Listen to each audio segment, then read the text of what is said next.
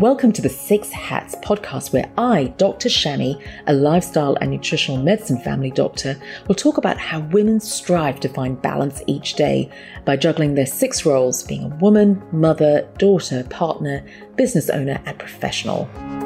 Hello, everyone. Welcome back to the Six Hats podcast. And it's an absolute honor to have Dr. Swati Mukherjee with us today. Now, she is an interventional cardiologist specializing in coronary intervention and heart disease in women. Now, that's something we haven't talked much about on the Six Hats podcast. So I was so excited to hear that Swati has specialized in this and she has made the time for this podcast. Now, a bit more about Dr. Swati. She's one of only 17 female interventional cardiologists in Australia and New Zealand. And as a result, she's part of a national leadership group working towards gender equity in cardiology. She's also a senior lecturer in the Faculty of Medicine at Monash University and a supervisor of medical students at the Notre Dame University at Cabrini. Now, her clinical research commitments include age and gender based issues in cardiology, which we're going to dive into in today's podcast. Now, she's also completed her PhD at Monash University and training at the Alfred, and then received a fellowship in interventional cardiology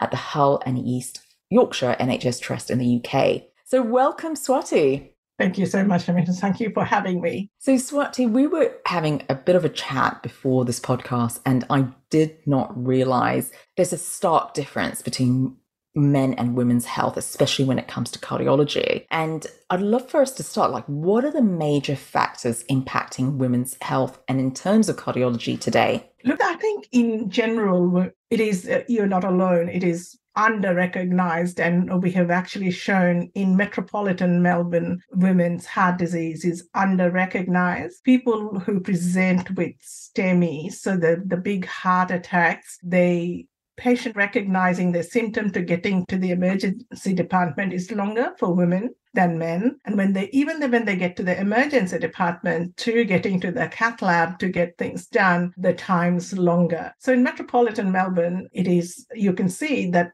patients under recognize and so do doctors. So it's across the spectrum. We under recognize uh, women's um, heart disease. And that's often it's multifactorial. No one, uh, you know, intentionally says, "Oh, you're presented, you, you know, you're a woman. I'm not going to do it." It is because women present at atypically, so they don't necessarily always present with that crushing central chest pain that is being described. So it's important to, I think, we're increasingly starting to to say uh, or to to teach that chest pain is not the same as pain in chest. So it's not always Women often present with non-specific symptoms like nausea or shortness of breath or just feeling unwell. So it's, it's important to have your antenna up. So if they've got risk factors, then it is important to delve into it because they spend uh, they present often atypically. That makes so much sense because we even talked about it. And I actually recall in my training how many times did I think about heart attack if I saw young women, especially in their 40s. And when I look at, back at my training, we just saw many, many men, maybe over 60s. And that's, yes, they all presented with that typical chest pain. Because I remember one of my intern jobs, or I was doing it in the UK, literally, I was working for a cardiologist. And that's literally who we saw day in, day out of that crushing left sided chest pain. That's what we saw. So when I heard about this, it's so interesting because that's the first picture you come into our mind is chest pain and then you think heart. But if you're thinking, you know, shortness of breath, tiredness, fatigue, which is actually commonly seen, we may not be thinking of heart. And are we also seeing them at a younger age? So, for example, women in their 40s.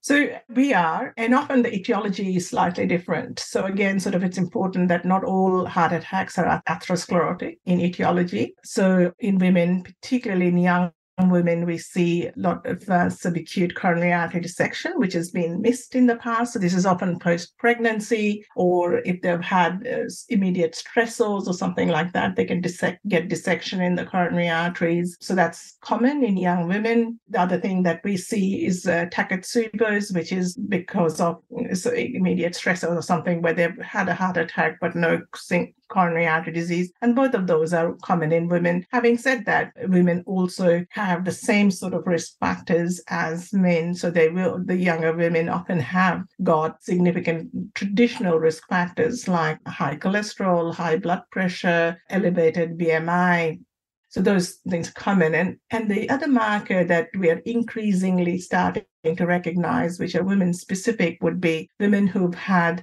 metabolic complications of pregnancy. So women who've had gestational diabetes, gestational hypertension, or preeclampsia. We understand now very clearly that what these are women who are at high risk of heart disease. It's just these people are at risk of the diabetes, hypertension, and pregnancy just unmasks it. So the theory that we've always had that yes, you've had preeclampsia, you've delivered the baby, preeclampsia is gone, you're well, and off you go, is no longer right. So these are women we now increasingly educate to say that you do need to go and have your blood pressure and cholesterol and all of those things checked at least every two years, if not every annually. So those are the sort of things that, you know, we are increasingly aware of now, and there is more and more data to show that that helps.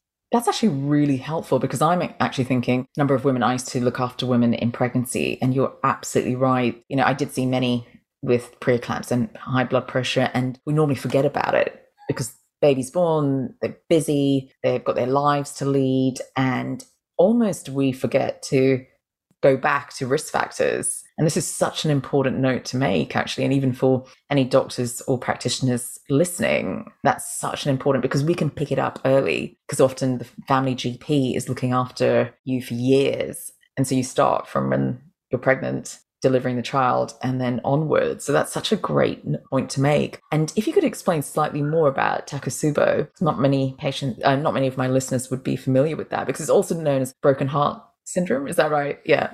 Yes. Yeah. So yeah, it is known as it is commonly called the broken heart syndrome. It is it, it's thought to be common in women and especially sometimes after a significant emotional uh, stressor. And pathophysiology is not clearly understood, but it is thought to be an adrenergic response which spasms out of the arteries. And uh, so they often have reasonably massive heart attacks, but they don't have, and their muscle is affected, but they don't have coronary blockages. The last lady I had had a, um, a fire in her house uh, start, and in that setting developed central crushing chest pain and, and presented. You see it sometimes post-operatively after a big uh, surgery. So those are the often the sort of stressors that will precipitate. The treatment is usually, apart from you know the fact that they don't need stents or anything, uh, is as you would treat a normal heart attack. So you would put them on those sort of medications uh, similar to beta blockers and statins and all of those sort of things and look after the risk factors if they have blood pressure or cholesterol. So you treat them like a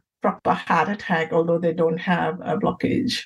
Yeah, so interesting to say that I actually have a patient who had Takotsubo and she was in her 60s. And due to the fact she lost her long, you know, lost a husband after many, many years of marriage. And it's so true, isn't it? We just don't know how it can affect someone, that level of stress and the impact it, it has. And it's actually one of my questions, but you kind of answered it actually, because, you know, Six Hats is all about stress and how it affects our body. And we often think it's just so innocent and my listeners know the impact on the gut, impact on mental health, but how often do we talk about the impact on heart health? And you've explained it beautifully how it can actually cause a heart attack, that level of stress, which we find actually can't hard to believe sometimes.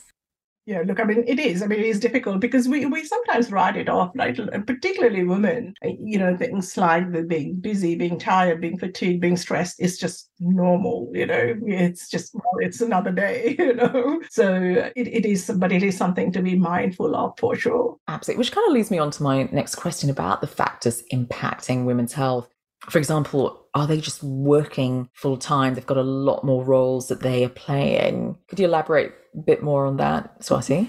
Look, I, I think we do play a broader role for sure. You, you, know, as much as we work towards gender parity, and most of us have supportive partners. Um, and uh, it's, it's, however, you know, at the end of the day, though, there is a when you're a mother and you're working, it's um, some of the roles do automatically default either default to you or you take it up as you know because you think, oh, no one's going to do a better job than me. this, you know, or, or there's a bit of guilt associated with it. Am I? Oh, am I? What am I doing to my child? You know, all of those sort of things. At least personally, I, I often felt. I still remember, you know, handing over my child to, to her carer and walking back to work uh, six months into, uh, particularly after my second child, and you kind of think, I hope I'm not destroying this child's life, you know, doing this, looking after myself. So it is very personal. So we do take these things on. And I think in some ways it is about finding the balance, finding understanding. And none of us do that well. I don't claim to say that you know I do it well, but it's just something that we need to be mindful of. I mean, if you think about it, we I think I briefly mentioned to you, but we recently did a study uh, with uh, women with non-traditional risk factors. So there were women in their 40s that we invited to come for a checkup in a women's heart clinic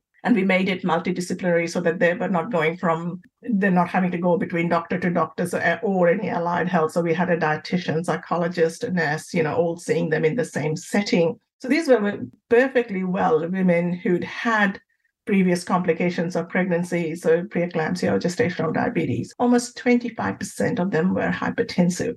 Wow untreated. so one in four. It's not. And remember that these were women we advertised in sort of through Monash, so Monash University, the hospitals that people have delivered in. So they're often, and these people responded to advertising, which means they're already in some ways there is a bias because they're they are concerned about their health enough that they've actually responded to a thing to say, oh, come get checked. So this is already probably a little bit more educated cohort. And these are these are women often who take their children to GPs, you know, multiple, multiple times, but they've obviously never got checked themselves. And we found significant proportion to be hypertensive, not treated. And we found um, diabetics and people with high lipids, all of those things not treated. But yeah. That's incredible. And you know what? That's a really important message to convey because when you were saying all of that, I go, this is such a great reminder because how often you're so right. Like,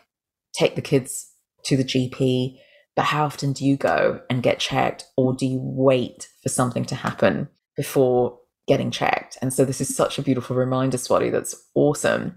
But I'd love you to share a bit more of the specific women health clinics how you've created that team. Is that related to the study that you were talking about, or is there something separate that you're doing? That was the concept that we were trying. The study was really a concept, proof of concept that we we said that we get more compliance if we if we do it in a because these are well women otherwise, and they're busy women. So often they get they're too busy to actually look after themselves. Whereas if you can make life a little bit easier for them and uh, not have you know appointments right when school drop off and all of those sort of things. If you just play with that sort of make it easier then we think that it uh, it makes compliance easier. So and and certainly we had almost 100% follow up with the women's health center where we were and we did like on the once we had examined them and done all of the measurements and things like that we the dietitian follow-ups and things like that we said we'd do it on the phone after hours so that children have gone to bed, they can still have an hour to actually speak to the dietitian. And, and those little changes just meant that we got 100% compliance and people attended every visit and we got good results out of the study. So the Women's Heart Center is really going from that concept, we just do the same thing clinically because it was really doing a clinic which we measured outcomes of was the research. I think it, what it does, it sparks some great ideas to create women's clinics that actually cater for their needs in terms of time, efficiency. So this is a fantastic, fantastic idea as well. Now, Swati, before we let you go, you've briefly mentioned how you're juggling so many roles. I know you're a dedicated wife, mother, daughter, and this phenomenal cardiologist. How do you do it? How do you balance your day? What do you do? I have to say that I'm not very good at it. I like being honest. I almost feel like I'm bouncing from wall to wall and somehow I is sofa somewhere. Look, I think it's taken me a long time, but in sort of I now say to the younger ones that we can have it all, but not at the same time. Love it. Yeah, I've heard that. Yes. Just about, you know, sometimes, you know, how you prioritize what you do. There was a time when your children are young where you might want to drop back a little bit to present, uh, you know, to spend that time with the kids if you don't have that support system or when you, but I think the important thing is to be able to balance and not give up on the dream. You can do both. I think that's often people are told that you can be a cardiologist and be a mother at the same time. I don't think that's true. I think it is possible. It's just about you prioritizing what you prioritize I'm thinking outside the box. My my children have gone to hospitals on ward rounds. Actually, today I saw someone with a you know with a male doctor on ward rounds. Obviously, school holidays. You know, they brought them along, and I could hear him saying, "You have to be very quiet." Sitting in the room somewhere. Yeah, absolutely. Yeah, so so I think you know, look, I don't think there's any magic formula, and I think that everyone's journey is different, and it's important to respect that within your journey, within your circumstances, within your financial capacity, and all of those things come into the play. But I think it's important just not to give up on the dream. And the other thing I would say that has worked really well for me is having good mentors, just someone to talk to. And I, I there's so many times I've come close to sort of saying, I don't think I can do this. And someone just pats you on the back and says, you know, hang on a minute, just get up and go for a little bit. So I have to tell you that uh, when I had a kid, when I did my physician's exam, and everyone said that you couldn't do cardiology. And so I, and cardiology is anyway competitive. So I applied for geriatrics as well because you know that's just nine to five you know i won't have any on-call commitments and so on and so forth and as it happens i got both and I just didn't know what to do because there was just such strong sense of no, it's not possible to do with a young kid. I did go up in the Alfred. You are uh, you're given when you're doing your exams, you have a senior mentor, and I went up to Carolina and I said, you know, I was literally sort of blotting my life story. I've got a kid, my husband's out of town, this, that, and the other. And he goes, stop, stop, stop, Swati, stop. What do you want to do? And I said, Oh, cardiology in a heartbeat. You know, that's what I, I'd love to do. She goes, Just grin and bear it. Two years it'll go, you know. And sometimes, you know, that little bit was enough to give me the confidence that I am who I am now. So those people are important. I think it's just having those people in your life who will help you along the way. I think that network, you know, it, I think we say that, that you just need a tribe of people behind you to, you know, to do what you do. Absolutely. That support system is just key. Absolutely. Amazing, Swati. Before we let you go, where can patients find you? So our main room's at Cabrini, so uh, in Malvern, but um, I do go down. We do have rooms at um, north in southeastern part in the north, uh, north Dandenong Noble Park area, and with the hope of supporting the cold community there. And I do go down to Gippsland, but you know our main rooms are the best way to contact us, and then they can go from there. Amazing. Thank you so much, Swati, for today. You. Remember that this is general advice only. Please see your healthcare professional for more information. So, what's your take home message today? Remember, it's all about progress and not perfection. And are you suffering from stress? Visit the Usawa Learning Hub on usawa.com.au for more resources on how to de stress, re energize, and reclaim your health. Enjoy the journey.